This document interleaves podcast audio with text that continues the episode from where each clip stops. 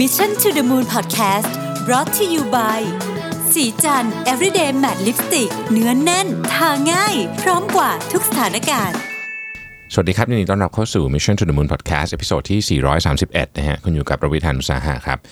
วันนี้จะมาชวนคุยเรื่อง motivation นะฮะ โดยเฉพาะ motivation ในการทำงานนะจริงๆ motivation ในการทำงานนี่เป็นสิ่งของที่คนพยายามตามหานะครับ เพราะว่าใครที่ใครก็ตามที่ motivate ทีมงานได้นี่นะฮะ ก็แปลว่าคนนั้นจะมีโอกาสที่จะ ได้งานที่ดีกว่านะครับมีคนที่ engagement มากกว่านะฮะพูดถึง motivation พูดถึง motivation เนี่ยนะครับถ้าให้เราคิดแบบเร็วๆนะเราก็จะคิดว่าแรงจูงใจที่ดีน่าจะมาจากเงินและผลประโยชน์ต่างๆ มันเห็นชัดที่สุดนะครับก็โดยปกติเราก็ไม่น่าจะมีใครปฏิเสธเงินที่มากขึ้นใช่ไหมฮะแต่ว่าผมไปอ่านหนังสือเล่มหนึ่งมาครับจริงต้องบอกว่าต้องขอขอบคุณพี่โก้นะพี่โก้เป็น เอ่อเป็น partner นะที่ PwC นะครับให้หนังสือเล่มนี้ผมมานะฮะชื่อว่า How Will You Measure Your Life นะฮะเป็นหนังสือเล่มที่ผมชอบมากนะฮะผู้เขียนเนี่ยคือปรมาจารย์ด้าน innovation Clayton Christensen นะฮะซึ่งแกเป็นอาจารย์อยู่ที่ Harvard นะฮะอยู่มาวันหนึ่งแกก็เกิดสนใจจะค้นคว้าว่าจริง ๆ แล้วเนี่ยเราเข้าใจเรื่องมาตรวัดของชีวิตไหมนะฮะเป็นที่มาของหนังสือเนี่ยนะฮะ how how will you measure your life นะครับซึ่งในนี้เขาเขียนกับถ้าถ้าจะไม่ผิดลูกศิษย์ อีก 2 คนนะครับเป็นคนแบบละสาม generation เขียนหนังสือด้วยกันนะครับคนหนึ่งเพิ่งจบอะไรอย่างเงี้ยอาจารย์ก็เขียน ทีนี้ประเด็นก็คือว่ามันมีอยู่ part หนึ่งของหนังสือเล่มนี้นะครับที่ที่พูดถึงเรื่อง motivation นะฮะเขาเขาเขาเกริ่นนำอย่างนี้บอกว่าเออเขาสังเกตว่าเพื่อนร่วมรุ่นที่ Harvard ของเขาเนี่ยนะฮะซึ่งล้วนแล้วจะเป็นนักเรียนหัวกะทิ ไม่ใช่แค่ของประเทศนะเป็นนักเรียนหัวกะทิของโลกนะฮะจบไปก็คือทำงานแบบสุดยอดแบบถ้าเกิดไปสายภาครัฐก็คือโอ้โหขึ้นเป็นตำแหน่งใหญ่โตนะครับ ไปสายการเงิน ซึ่งเป็นสายฮิตของนักเรียน MBA ในยุคนั้นเนี่ยก็เป็น partner เป็นแบบใหญ่โตมากๆนะฮะเงินเยอะมีเครื่องบินส่วนตัวมีอะไรอย่างเงี้ยมีบ้านตากอากาศนะฮะคือเป็นเป็นเป็นภาพที่คิดว่าเออมีทุกอย่างที่จะเรียกได้เต็มปากว่ามีชีวิตที่ดีมากๆนะครับ แต่ถ้าชีวิตที่ดีมากในที่นี้ก็คือดีคือคือวัดมาตรฐานของสังคมนะบ้านใหญ่รถแพงทุกอย่างหรูหรา first class มีบ้านพักตากอากาศไปเที่ยวต่างประเทศเยอะๆมีอะไรอย่างเงี้ยนะครับ แต่ว่าเขาบอกว่าเวลาเขาเจอในงานเลี้ยงรุ่นเนี่ยรู้สึกว่าคนพวกนี้ไม่มีความสุขในหลาย ๆ เรื่องนะครับเเรื่องงานก็เป็นหนึ่งในนั้นนะคืองานทุกดูงานดูดีดีๆนะฮะแต่ว่าพอคุยกันแล้วรู้สึกว่าเอ๊ะทำไมเขาไม่มีความสุขนะครับ ก็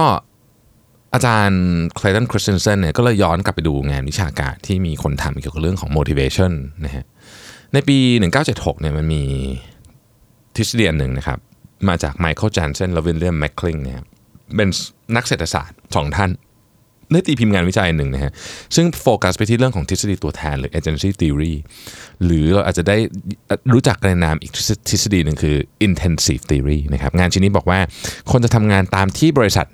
จ่ายเงินให้ว่างันเถอะนะฮะตรงๆกันเลยนะฮะดังนั้นถ้าอยากให้คนทำงานดีก็ต้องให้ผลประโยชน์ของคนทำงานนั้น เป็นไปในแนวทางเดียวกับผลประโยชน์ที่ผู้ถือหุ้นอยากได้นะมีการนำงานชิ้นนี้ไปพูดต่อกันกว้างขวางนะครับ เราอาจจะได้เคยเอาอาจจะเคยได้ยินคำว่า aligning incentive นะฮะผลประโยชน์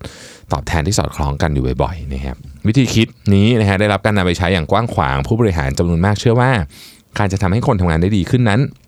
ต้องจ่ายเงินเพื่อให้คนทำงานตามขอบเขตและเวลาที่วางไว้นะครับซึ่งเมื่อเริ่มมีเงินมาเป็นตัววัดการวัดก็จะทำเข้าใจง่ายนะฮะมีเวลามีอะไรเข้ามาเป็นเงินเงินปุ๊บมันก็มีตัวเลขก็เข้าใจง่ายนะครับก็เหมือนเวลาเราพ่อแม่พ่อแม่สัญญากับลูกนะฮะว่าจะให้จะให้เงินตามเกรด A ที่ได้อย่างเงี้ยนะอะไรแบบนั้นนะฮะ คำถามคือมันใช้งานได้จริงไหมนะฮะคริสเตนเซนบอกว่าเวลาทดสอบทฤษฎีว่าจะใช้งานได้ไหมเนี่ยให้ลองดู abnormally ก็คือเหตุการณ์ที่ไม่ปกติ ที่ไม่สามารถอธิบายได้ด้วยทฤษฎีที่เราต้องการจะทดสอบ ถ้าเหตุการณ์ที่อธิบายไม่ได้มันมีเยอะมันมีต่อเนื่องนะฮะแล้วมันเกิดซ้ำๆกันอาจจะแปลว่าทฤษฎีนี้ใช้ไม่ได้ ในกรณีนี้ก็เหมือนกันครับถ้าเรามองลองมองไปรอบๆตัว เราจะเห็นว่ามันมีคนจำนวนมากเลยที่มีความสามารถนะฮะเลือกทำงานโดยที่ไม่ได้เอาเงินเป็นตัวตั้งแน่ๆนะครับเราเห็นคนที่เก่งมากๆแบบโอ้โหชนิดที่แบบ เก่งแบบระดับหัวกะทิจริงๆเนี่ยทำงานในองค์กรไม่แสวงหาผลกำไร ต้องไปทำงานในประเทศที่ห่างไกลนะฮะเราเห็นคุณหมอต้องเดินทางไปแอฟริกาที่แบบโอ้โหเหนื่อยอะ่ะคือเป็นเราเราเราไปไม่ไหวแน่ๆอย่างเงี้ยนะครับ งานก็ลำบากนะครับ เงินก็ไม่เงินก็ไม่ดีนะฮะการกินอยู่ก็ไม่สบายแต่ว่า เขาดูมีความสุขมากเลยอะเขาไม่เห็นต้องมาคุยกันเลยว่า motivation การทำงานเป็นอะไรนะเขาทำถ้าคือถ้าดูหน้าเขาก็รู้ว่าเขามี motivation เต็มเปี่ยมนะครับเราเห็นคนโปรไฟล์เรียกว่าแบบระดับเทพเลยนะฮะไปทำงานอาจจะสมมุติว่าไปทำงานภาครัฐนะฮะซึ่งถ้าเขาอยากออกไปทำงานภาคเอกชนเนี่ยคนพวกนี้นี่ได้เงินเดือนทัน20-30เท่าตัวได้สบายๆเลยนะครับแต่เขาก็ไม่ทำฮะเขาอยากทำงานภาครัฐ แล้วเขาก็ดู motivate มากในการทำเขาจะขับเคลื่อนประเทศนะครับ หรือเอาย่อยกว่านั้นนะฮะคนนั่งเขียนวิกิพีเดียอย่างเงี้ยฟรีไม่ได้ตังค์ นะฮะหรือคนแปลคำบรรยายของเท็ดนะฮะอย่างเงี้ยอาสาสมัครต่างๆอะไรต่างๆ พวกนี้เนี่ยคือคืองานดูเหนื่อยเหนื่อยอะนะฮะตังก็ไม่ได้นะฮะแต่เขามีความสุขเนี่ยคนเหล่านี้มี motivation สูงมากๆนะฮะแต่มันไม่เกี่ยวอะไรกับเงินเลยเนาะแล้วคำถามที่มันจะต้องถามคือว่าอ้าวแล้ว motivation มาจากไหนกันแน่นะครับ แนวคิดอีกทางอีกแนวคิดหนึ่งที่พยายามอธิบายเรื่องนี้มาจากเฟดริกฮันส์เบิร์กนะครับ เราเรียกว่าชื่อว่า two factor theory นะฮะ เฟดริกฮันส์เบิร์กบอกว่าสมองคนเราเนี่ยแยกความพอใจวงเล็บ satisfaction กับความไม่พอใจวงเล็บ dissatisfaction เนี่ยออกจากกัน คือความไม่พอใจกับความความพอใจกับความไม่พอใจ ไม่ใช่ของที่เป็นคู่ตรงข้ามกันเออคำนี้คำนี้ มันแยกออกจากกันโดยสิ้นเชิงนะครับ ดังนั้นเราจึงสามารถที่จะรักและเกลียดงานของเราได้ไปในเวลาเดียวกันนะครับแนวคิดนี้อธิบายได้โดยการแบ่งองค์ประกอบของการทำงานออกมาได้เป็น2ส่วน อันแรกเราเรียกว่า hygiene factor หรือปัจจัยด้านสุขวิทยานะครับอีกอันคือ motivation factor หรือปัจจัยด้านแรงจูงใจนะครับ hygiene factor เนี่ยเป็นส่วนประกอบของงานที่ต้องได้รับการดูแลให้ถูกต้องและเหมาะสม ไม่อย่างนั้นจะเกิดความไม่พึงพอใจหรือเกิด dissatisfaction ขึ้นนะครับ hygiene factor ประกอบไปด้วย สถานะตำแหน่งเงินเดือน โบนัส สวัสดิการ ความมั่นคงในการทำงาน สภาพการทำงานออฟฟิศหน้าตาออฟฟิศความใหญ่ของออฟฟิศนโยบายขององค์กร นิสัยใจคอของหัวหน้าและเพื่อนร่วมงานและอื่นๆ การมี hygiene factor ที่ไม่ดีนั้นจะทำให้เกิดความไม่พอใจอย่างที่บอกนะครับ ซึ่งต้องได้รับการแก้ไขเพื่อไม่ให้สภาวะความไม่พอใจเนี่ยมันลุกลามขึ้นมาในที่ทำงานได้นะฮะ การให้เงินที่เหมาะสมเหมาะสมนะครับกับความสามารถของเขาเนี่ยจะทำให้ไม่เกิดความไม่พอใจเอาใหม่นะฮะไม่เกิดความไม่พอใจก็คือโอเคใช้ได้นะครับโอเวนโรบินส์ซึ่งเคยทำงานกับคริสเตนเซนได้เคยพูดไว้ว่า ผลตอบแทนเนี่ยมันเหมือนกับกับดักที่ไม่มีทางออก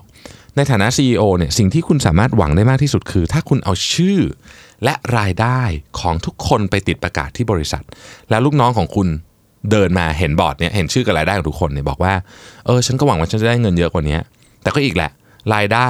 และชื่อที่แปะอยู่ตรงนี้มันยุติธรรมแล้ว นี่คือ best case scenario ที่คุณจะหวังได้ในฐานะคนที่เป็น CEO เพราะฉะนั้น best case scenario ของ hygiene factor ถ้าพูดถึงเรื่องเงินนะครับก็คือการจ่ายเงินที่เหมาะสมและถูกต้องทำให้ไม่เกิดไม่เกิดความไม่พอใจขึ้นขอในครั้งไม่เกิดความไม่พอใจขึ้นนะครับพูดง่ายๆคือ สิ่งที่ดีที่สุดที่องค์กรทำได้คือทำให้ทุกคนไม่โมโหเพื่อนร่วมงาน และไม่โมโหองค์กรในเรื่องเงินนะฮะทีนี้คำถามก็คือ ถ้าเราเพิ่ม hygiene factor ขึ้นไปเรื่อยๆ จะเกิดอะไรขึ้นนะครับเฟเดริกบอกว่าการเพิ่ม hygiene factor ไปเยอะๆเลยเนี่ยนะครับสิ่งที่ดีที่สุดที่จะเกิดขึ้นคือ คนที่เคยเกลียดงานนะครับอาจจะเลิกเกลียดงานนั้น แต่ไม่ได้รักนะอ่าไม่ได้รักแค่เลิกเกลียดเฉยๆนะครับนี่เป็นประเด็นที่สำคัญมาก ผมขอเน้น อันนี้ตรงนี้อีกทีหนึ่งนะครับ สิ่งที่ตรงข้ามกับความไม่พอใจในงาน ไม่ใช่ความพึงพอใจในงาน สิ่งที่ตรงข้ามกับความไม่พอใจในงานวงเล็บ job dissatisfaction ไม่ใช่ความพึงพอใจในงาน ไม่ใช่ job satisfaction สิ่งที่ตรงข้ามกับความไม่พอใจในงาน คือการหายไปของความไม่พึงพอใจในงานพูดง่ายๆคือ job dissatisfaction เนี่ยตรงข้ามกับ absence of job dissatisfaction ซึ่งเป็นคนละเรื่องกันเลย กับความพึงพอใจในงาน หรือเป็นคนละเรื่องกันเลยกับ job satisfaction สรุปการมีไฮจีนที่ดีทำให้คุณไม่เกลียดงานคุณเท่านั้น ไม่ได้ทำให้คุณรักงานนะครับ แล้วอะไรทำให้เรารักงานที่เราทำนะฮะเป็นที่มาของ factor ที่ 2 ที่เรียกว่า motivation factor อันจะประกอบไปด้วย ความท้าทายในการทำงาน การได้รับการยอมรับ การได้รับมอบหมาย ให้มีความรับผิดชอบที่มีความหมาย การเติบโตทางความรู้ทางอารมณ์ทางจิตวิญญาณ ทั้งหมดนี้คือตัวเนื้อแท้หรือตัวแก่นของงานเลย ซึ่งมันไม่เกี่ยวอะไรกับแรงกระตุ้นภายนอกเลยนะฮะ ไม่เกี่ยวอะไรกับเงิน ไม่เกี่ยวอะไรเลยนะฮะ นี่คือตัวแบ่งที่สำคัญ ยกตัวอย่าง เช่นเรื่องความรับผิดชอบนะครับเนื้อหางานที่เรารับผิดชอบอยู่นั้นนะจะส่งผลต่อเราสองส่วน คือการเติบโตของเรา และผลกระทบของงานที่เราทำต่อผู้คนและสังคม เราจะรักงานที่เราทำหรือไม่ขึ้นอยู่กับเนื้อหาเหล่านี้ปัญหาก็คือคนเยอะมากที่เลือกอาชีพการงานโดยยึดเอาไฮจีนแฟกเตอร์เป็นหลักนะยึดเอาเงินเป็นหลัก หรือเรียกว่าเป็นปัจจัยเดียวเลยก็ได้ ซึ่งเอาจริง ๆ แล้วก็พอเข้าใจได้นะคือในบางสถานการณ์เราเข้าใจได้ เพราะบางทีเนี่ยถ้าเงินเยอะมันก็ล่อตาล่อใจอยู่ ประเด็นคือเรื่องผลตอบแทนเนี่ยมันทำได้ดีที่สุดเพียงแค่ทำให้เราไม่ทุกข์เท่านั้นเอง แต่ถ้าเราอยากได้งานที่ทำให้เรามีความสุขแล้วแล้วก็ motivation factor จะกระโดดเข้ามาเกี่ยวข้องทันทีนะครับการเลื่อกงานจาก hygiene factor เพียงอย่างเดียวเนี่ยทำให้เรามีโอกาสตกอยู่ในสถานะกับดักของมันด้วย กับดักที่ว่าคือเมื่อเราได้เงินเยอะ เราเลือกจะใช้วิถีชีวิตแบบคนเงินเยอะมันจะค่อยๆ เริ่มฮะบ้านใหญ่รถสวยลูกเรียนโรงเรียนแพงๆ รู้ตัวอีกทีมันยากมากที่จะออกจากงาน ที่เราเลือกเพราะ hygiene factor แล้วมาทำงานที่เรารัก เพราะว่ามันออกไม่ได้อะมันติดกับดักไปแล้วนะครับอย่าเข้าใจผิดนะครับเงินไม่ใช่ปัญหาเรื่องของความสุขในการทำงานนะไม่เกี่ยวเลยนะครับคุณสามารถมีความสุขได้เงินเยอะได้ด้วย บางคนเนี่ยทำงานได้เงินเยอะมาก แล้วก็มีความสุขด้วยทั้ง motivate ด้วย hygiene factor ก็ดี ปัญหามันคือตัวเนื้องานต่างหาก นะฮะคำถามที่เราอาจจะต้องถามคืองานนี้มันมีความหมายเพียงพอจะทำให้เรามีความสุขและตกหลุมรักมันได้ไหมนะครับเราคนเคยได้ยินคำว่าถ้างานที่เราทำมีความสุข ก็เท่ากับว่าเราไม่ต้องทำงานอีกเลยในชีวิตนะฮะคำกล่าวนี้ไม่ได้เกินจริงแต่อย่างใด เพียงแต่ตอนที่ฟังคำกล่าวนี้เราอาจจะไม่ได้รับคำอธิบายแบบที่ professor Christensen พยายามจะอธิบายให้เราฟังในหนังสือเล่มนี้ นะครับดังนั้นถ้าเกิดคุณอยากจะมาแนวนี้เนี่ยนะฮะคุณต้องใช้เวลาและกล้าลงทุนกับการตามหางานที่มีความหมายคุณจริง ๆ เมื่อคุณเจอมันคุณจะรู้สึกได้เองเลยว่าใช่ ลองถามคำถามประมาณนี้ดูนะฮะฉันรู้สึกว่างานนี้มีความหมายไหมนะครับหรืองานนี้ให้โอกาสฉันพัฒนาความสามารถของตัวเองไหมหรือฉันได้เรียนรู้โอกาสใหม่ ๆ ที่น่าตื่นเต้นจากงานนี้ไหมหรือฉันได้รับโอกาสในการ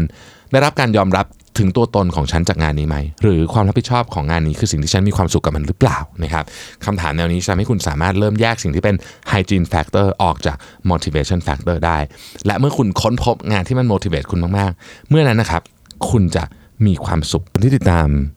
Mission to the Moon Podcast ครับแล้วพบกันใหม่ในวันพรุ่งนี้ สวัสดีครับสัสิเพราะความสดใสมีได้ทุกวัน